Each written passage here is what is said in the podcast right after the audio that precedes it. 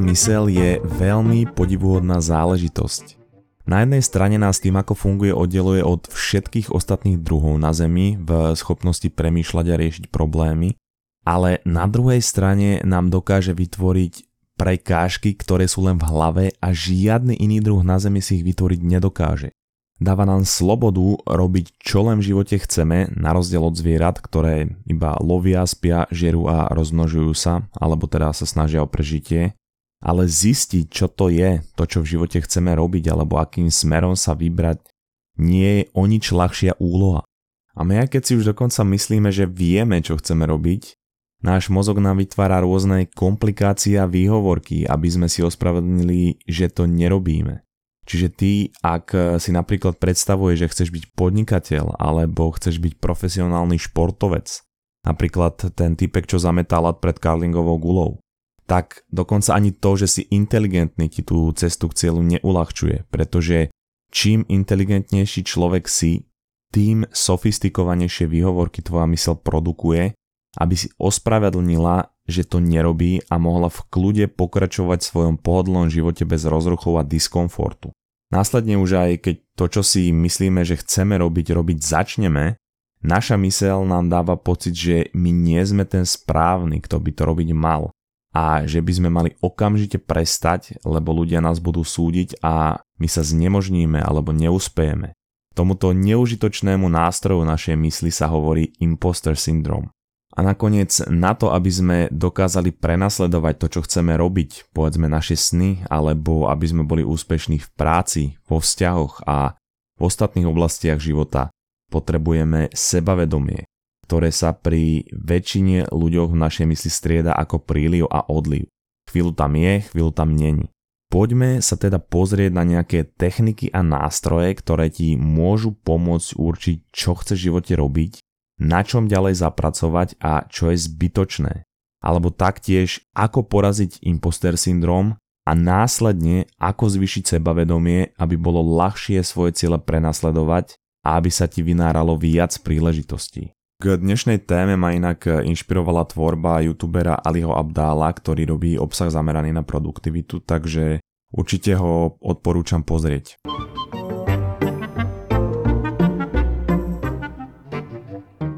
Ono je ťažké zistiť, čo je tá správna vec, čo chceš v živote robiť, alebo čo by si mal robiť. A ja to nehovorím z pozície, že som to zistil, ale ja som stále na tej ceste toho objavovania. A existujú nejaké techniky, ktoré mi minimálne hovoria, čo nechcem a od toho sa viem odraziť a lepšie špecifikovať to, čo by som robiť chcel a taktiež zistujem o sebe, aký chcem byť človek.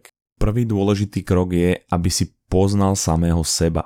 Ty keď napríklad vieš, že si skôr introvertnejšie ladená osobnosť, nevyhľadávaj pozície alebo práce, ktoré vyžadujú neustálu komunikáciu, pretože ťa to bude vysávať. To je asi tak kontraproduktívne, ako keď je tvoja frajerka extrémne nervózna a ty jej povieš, aby sa ukludnila. Ale treba povedať, že zase toto je veľmi dobrá stratégia na spestranie dňa, takže ak sa nudíš, vrelo odporúčam. Každopádne podrobnejšie o týchto osobnostných typoch som hovoril v epizóde 5, ktorá sa nazýva typy osobností a konflikt. Ale teraz poznávaš sa hlavne tým, že skúšaš nové práce a nové činnosti a taktiež nové veci. Zistuješ, čo ti vyhovuje a čo ti nevyhovuje, ale samozrejme, že v tejto oblasti je potrebná aj nejaká stabilita, stabilný príjem. A nie každý môže stále skúšať nové pozície a nové veci. Preto je lepšie, aby si konkrétnejšie zacielil na to, čo by si mohol robiť, alebo aspoň na to, akým človekom sa chceš stať, čo môže potom samozrejme ďalej determinovať tvoj úspech. Prvý nástroj, ako sa k tejto vedomosti priblížiť, sa nazýva technika náhrobného kameňa a spočíva v tom, že si predstavíš, čo chceš, aby bolo napísané na tvojom náhrobnom kameni. Nejaké stručné tri slova alebo jedna veta a ono je to trošku morbidné, ale je to veľmi dobrá technika. Ďalšia variácia tejto techniky je, že si predstav, čo chceš, aby tvoji známi o tebe povedali na tvojom pohrebe. Samozrejme, že budú hovoriť o tom, aký si bol človek a o veciach, ktoré najviac rámcovali tvoj život. A keď si predstavíš, čo chceš, aby tam odznelo, pomôže ti to uvedomiť si, čo si najviac ceníš a čo je pre teba naozaj dôležité. A to ti môže objasniť, k čomu by si mal smerovať. Toto je ale skôr technika na to, aký chceš byť človek, čo samozrejme tiež zasahuje do výberu toho, čo chceš v živote robiť. Preto by som to spojil ešte s jedným cvičením, a to síce pozri sa na to, koho v živote obdivuješ a kto sú tvoje vzory. A následne si uvedom, prečo ich obdivuješ a čo sú vlastnosti, ktoré majú, ktoré v tebe rezonujú. Čo by ti malo tiež napovedať niečo o tebe. Ono je to dobrý nástroj na lepšie spoznanie seba samého čo je, ako som povedal na začiatku, kľúč k zisteniu toho, čo chceš robiť. Druhý nástroj je z knihy Designing Your Life.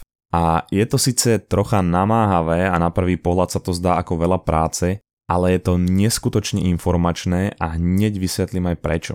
Tá technika spočíva v tom napísať si tri scénáre. Prvý scénár je napísať si detálne, ako bude vyzerať tvoj život za 3 až 5 rokov ak ostaneš robiť to, čo robíš teraz, ak zostaneš na tej rovnakej ceste a budeš sa venovať tomu, čomu sa venuješ teraz. A je taktiež dôležité, aby si si to písal, pretože keď nad tým len premýšľaš, neformuluješ tú predstavu tak živo a keď si to spisuješ, tak tú predstavu živo formuješ a vyvoláva to v tebe nejaký pocit.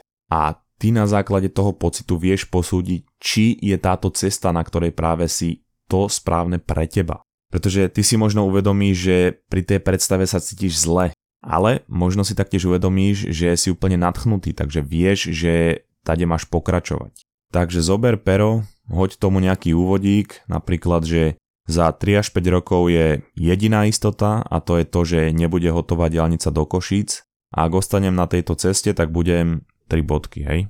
Chceme urobiť všetko preto, aby do, koncu, do roku 2010 E, mohli ľudia plynule prechádzať z Bratislavy do Košíc.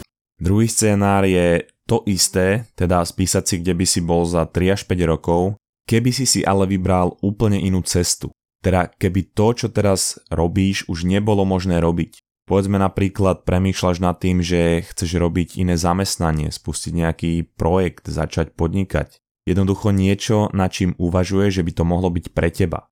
A tu môžeš zistiť, či sa pre tú predstavu nadchneš, alebo či v tebe vyvoláva strach, alebo či si len myslíš, že to chceš robiť. No a tretí scénár zase, ako by vyzeral tvoj život za 3 až 5 rokov, ale neboli by problém peniaze, nezáležalo na očakávaniach ľudí naokolo a neexistovali by predsudky ľudí. No a práve tento scénár je ten, ktorý ťa môže bližšie nasmerovať k tomu, čo chceš robiť. Povedzme, že už máš teda nejakú predstavu, čo by ťa bavilo a prečo sa nadchneš.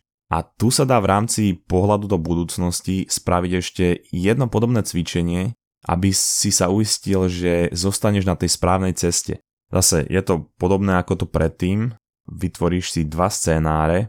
Prvý je tvoj život za 3 až 5 rokov zase, ale keby bolo všetko dokonalé a tvoj život sa vyvíjal presne tak, ako chceš, ako budú na tom tvoje vzťahy, tvoje vzdelanie, kariéra, rodina, čo budeš za človeka, jednoducho detálny opis a to isté vytvoriť presný opak. Za 3 až 5 rokov, keby všetko išlo čo najhoršie sa dá, jednoducho čo všetko sa môže pokaziť alebo aké zlé rozhodnutia by si mohol spraviť alebo aké veci by si mohol robiť, ktoré by tvoj život ničili, ako by toto vyzeralo. Čo toto spraví je, že ty si vytvoríš predstavu nejakého tvojho budúceho ideálu a predstavu toho, čo všetko môže ísť zle, čiže nejakého pekla. A ty sa následne budeš snažiť robiť čo najviac vecí, ktoré ťa priblížia k tomu ideálu a čo najmenej vecí, ktoré ťa priblížia k tomu peklu. A ty budeš vedieť, že ak spravíš nejaké rozhodnutie, ku ktorému z tých dvoch scenárov ťa to približuje. No a posledné úplne najkonkrétnejšie cvičenie je napísať si, ako chceš, aby vyzeral tvoj úplne bežný týždeň za 3 až 5 rokov. Ale nemyslím teraz nejakú dovolenku alebo nejaký vysnívaný týždeň, ale úplne bežný pracovný týždeň. Čiže čo chceš, aby si robil za prácu, čomu sa chceš venovať vo voľnom čase, do akej práce chceš chodiť, alebo s akými ľuďmi sa chceš stretávať, pre čo alebo koho chceš mať voľný čas. a na každý deň nejakú aktivitu alebo relax alebo nejaký čas s rodinou, priateľmi v prírode, horách, to je jedno, pekne si ten týždeň vyplniť a potom si to prezri a spýtaj sa sám seba, čo ťa drží od toho, aby si mal takýto týždeň aj teraz. Či ťa to posúva k tvojmu ideálnemu scénáru, alebo práve naopak sú tam veci, ktoré by si ešte mohol zmeniť. A ty pomaly na základe tohoto rozvrhnutého týždňa môžeš e, aplikovať veci do súčasnosti, aby si sa k tomu priblížil. Alebo teda aby si napodobil nejaký tvoj perfektný týždeň a možno zistíš, že ti tam nejaké veci nevyhovujú a tak môžeš postupne niečo pomeniť. No ale potom je tu tá realizácia tých vecí samotná. Mne je samozrejme jasné, že máš veľké množstvo nápadov, ale taktiež si uvedomuješ veľké množstvo prekážok, ktoré ťa držia od toho ten nápad uskutočniť. Preto je veľmi dobré si na tie problémy, ktoré si myslíš, že ťa držia od toho, aby si ten nápad uskutočnil, skúsiť nájsť riešenie. Vo všetkom inom v živote sa snažíme tie problémy, ktoré máme riešiť, ale keď sa jedná o niečo, čo by sme chceli uskutočniť, čo nás drží od realizácie nášho nápadu, tie problémy ostanú len v našej hlave. Preto na každý jeden problém, čo si myslíš, že tam môže nastať, si skús napísať riešenie, skús zistiť, ako by sa dal vyriešiť a ty vo výsledku možno zistíš, že to, čo ťa drží od realizácie, nie sú tie problémy, ale že sú to len nejaké výhovorky, ktoré vytvoril tvoj mozog, aby si ospravedlnil, prečo to nerobí. A bacha, on je v tomto veľmi dobrý. Čiže môže ťa držať úplne niečo iné, povedzme, môže to byť ten imposter syndrom, alebo môže to byť nižšie sebavedomie, alebo ďalšie veci ale ty budeš aspoň o krok bližšie k realizovaniu niečoho v tvojej hlave nerealizovateľného. A tieto nástroje ťa určite môžu posunúť bližšie k seba poznaniu a k zisteniu, aký typ človeka by si chcel byť a čo by ťa v živote bavilo robiť a niečo, k čomu môžeš zase smerovať. No ale k tomu, aby si mohol s väčšou ľahkosťou nasledovať tieto svoje nápady a vášne, je veľmi dobré sebavedomie lebo vďaka nemu máš aj viac príležitostí a veríš si, že akákoľvek situácia dojde, ty budeš kompetentný ju riešiť. V prvom rade je treba si ale uvedomiť, že pravé trvajúce sebavedomie vychádza zvnútra. Je interné. Nezáleží, či si o tebe ľudia myslia, že si najlepší, najkompetentnejší človek na svete a neustále ti dávajú komplimenty. Takéto sebavedomie je krátkodobé a keď niekto čerpá sebavedomie len z komplimentov, tak e, môže byť vo výsledku veľmi náladový, lebo keď ich nedostáva, tak sa cíti nesebavedomo a zle. Zdravé sebavedomie vychádza z toho, čo si myslíš sám o sebe. Môžu ťa všetci uznávať a myslieť si, že si úplný borec, ale keď ty si sám o sebe myslíš, že si huncút, tak sa sebavedomosť dlhodobého hľadiska cítiť nemôžeš. Preto je dôležité budovať si mienku samého o sebe. A najlepší nástroj je to, o čom som rozprával v epizóde Flirt so šťastím 2 a to je neporovnávať sa s ostatnými, pretože ak si v niečom lepší než ostatní, tak áno, dodáva ti to sebavedomie, ale len na krátku dobu a keď si v niečom horší ako ľudia okolo, tak sa cítiš zle. Preto je treba porovnávať sa sám so sebou. Sledovať, že sa v niečom zlepšuješ, že robíš správne veci a preto je aj dôležité žiť v súlade s tvojimi morálnymi zásadami. Ak ti tvoje svedomie hovorí, že je niečo zle a ono ti to naozaj hovorí, tak by si to asi nemal robiť, pretože tým neustále nabúrávaš svoju integritu a nutí ťa to čerpať to sebavedomie z okolia. Takže pracuj na tom, čo si myslíš sám o sebe. V jednej z predchádzajúcich epizód som taktiež rozprával o tom, ako o šéfovi, ktorého máš v hlave, ktorý má o tebe nejakú mienku a ty ho musíš neustále prekvapovať v dobrom, aby sa tá jeho mienka o tebe neustále zvyšovala a nepotvrdzuj mu negatívne veci, ktoré si o tebe myslí, pretože on ti aj povie, že je niečo zlé a aby si to nerobil. Je to aj o tom napríklad robiť nepopulárne rozhodnutia. Hej, častokrát my si napríklad vymyslíme nejakú lož, aby sme zmiernili dopady nejakej situácie alebo zmiernili následky. Ale aj takéto malé lži pomaly nabúrávajú našu mienku, až si šéf o nás postupne bude myslieť, že sme klamár. Takže sústrediť sa na tú mienku o sebe, ale aj na tie malé veci, pretože tieto taktiež ovplyvňujú. Takéto sebavedomie je určite stabilnejšie a je zdravšie. Ale ono to není zase tak, že človek je potom sebavedomý vo všetkých situáciách svojho života. Predstav si to napríklad tak, že si strašne dobrý v znalostiach o fazuli a iných strukovinách. A vieš o tom všetko, máš to naštudované, aké druhy existujú, koľko má bielkovín, ako ju variť, upravovať alebo kedy sadiť. A keď o tom rozprávaš, fičí z teba sebavedomie ale to je len jedna z osobností, ktorú zapínaš. Takisto keď robíš prezentáciu napríklad, tak zapínaš prezentovaciu perzónu. Alebo keď sa bavíš s niekým novým na rande, tak zapínaš svoju ukážem ti to najlepšie zo mňa perzónu. A ty vieš presne tak isto zapnúť aj svoju sebavedomú perzónu. Musíš sa len dostať do toho, že OK, teraz si predstavím, že rozprávam o fazuli a vyjadruj sa rovnakým spôsobom, ako sa vyjadruješ pri rozprávaní o fazuli. Nauč sa túto svoju personu používať aj v iných situáciách. Neviem, väčšinou sa mi ľudia smejú, hovoria, že som duševne zaostalý a že nemám nič v hlave a trepem z cesty, ale odkedy som začal siať šošovicu, veci dostali nový rozmer. A tu sa dá práve uplatniť to fake it till you make it, pretože ty keď predstieraš sebavedomie, v 90% prípadoch ľudia okolo teba nevedia, či to je reálne alebo či to len fejkuješ. Preto sa nauč používať túto svoju perzónu aj v iných situáciách. No a povedzme teda, že už vieš, čo chceš robiť, máš na to aj sebavedomie a pustíš sa do niečoho nového. No lenže tvoj mozog sa nového bojí a on ako uličník e, nám vytvára niečo, čo sa nazýva imposter syndrome. Imposter syndrom je pocit, že ja by som nemal byť tam, kde som. Že prečo by mali ľudia počúvať práve mňa, alebo mali niečo kupovať odo mňa, keď je oveľa viacej kompetentných a vzdelaných ľudí, ktorí by to mohli robiť namiesto mňa. Alebo oveľa viac ľudí vie viac informácií ako ja o tejto téme a hneď to odsúdia. Jednoducho, keď mi môj mozog hovorí, že kámo, ale ty absolútne nemáš na to, čo robíš. Najvtipnejší paradox je, že ľudia, ktorí by tento imposter syndrom mať mali, teda naši českí a slovenskí politici na základe predchádzajúceho popisu nemajú ani náznak. Ale teda priblížim vám to na príklade z môjho podcastu. My, keď sa učíme niečo nové, nás to zaujíma, natchneme sa preto, ale postupne ako sa to učíme a osvojujeme si tie informácie, ako teda napríklad ja s informáciami, ktoré vám ponúkam, tak následne nám prídu jednoznačné, jednoduché a nezaujímavé a máme pocit, že ich ovláda každý a že sú jasné každému. Preto ja keď som začínal robiť tento podcast, tak som si hovoril, že preboha, prečo zrovna ja som ten, kto by mal ľuďom hovoriť tieto veci a dokonca veci, ktoré sú im jasné, veď toto vie každý.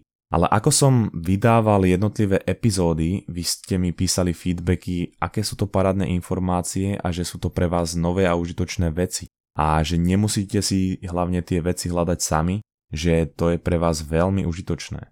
Takže uvedom si, že veci, ktoré sú aj tebe jasné, nemusia byť jasné ostatným. Aj keď tebe to tak príde, ale ostatní ľudia v nich môžu nájsť hodnotu.